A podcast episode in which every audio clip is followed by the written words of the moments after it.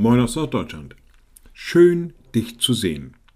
Ja, was manchmal so lapidar dahingesagt wird, hat doch manchmal eine, auch eine tiefe Bedeutung.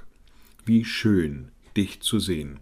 Man freut sich auf Begegnungen, man freut sich vielleicht nach einer gewissen Zeit, sich wieder sehen zu können, sich wieder begegnen zu können, sich austauschen zu können, ja, sich in den Arm nehmen zu können. Schön, dich zu sehen. Diese Freude über ein erneutes Sehen, über eine erneute Begegnung drückt sich in vielen Dingen aus. Vielleicht, dass man schon, wenn Besuch kommt, das Haus putzt, dass man besondere Speisen zubereitet, dass man sich selber vielleicht in einer gewissen schönen Weise auch nochmal umzieht und kleidet. Naja, wie schön, dich zu sehen. Endlich bist du da. Dieser Gedanke kam mir, als ich darüber noch einmal nachließ, was an Palmsonntag in Jerusalem geschehen war. Da heißt es zum Beispiel im Lukasevangelium, die ganze Menge der Jünger fing an mit Freuden, Gott zu loben mit lauter Stimme über alle Taten, die sie gesehen hatten, und sprachen, Gelobt sei der da kommt, der König in den Namen des Herrn.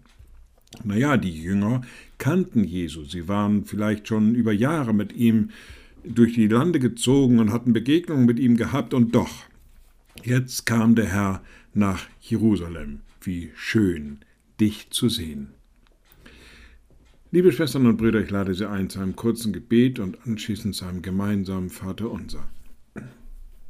Allmächtiger Gott, guter himmlischer Vater, du hast verheißen, in deinem Sohn wiederzukommen, in unsere Zeit, in unser Leben, in unsere Welt, und wir warten deiner mit Geduld, aber auch mit großer Freude und würden auch dir gern ein Wie schön dich zu sehen entgegensingen. Sei du uns darin Mutmacher, sei du uns darin Begleiter und sei du immer wieder neu der Hoffnungsträger. Und wir beten gemeinsam, unser Vater im Himmel, dein Name werde geheiligt, dein Reich komme, dein Wille geschehe wie im Himmel so auf Erden. Unser tägliches Brot gib uns heute, und vergib uns unsere Schuld, wie auch wir vergeben unseren Schuldigern. Und führe uns nicht in Versuchung, sondern erlöse uns von dem Bösen, denn dein ist das Reich und die Kraft und die Herrlichkeit in Ewigkeit. Amen. So seid gesegnet, bleibt behütet und bleibt gesund. Tschüss.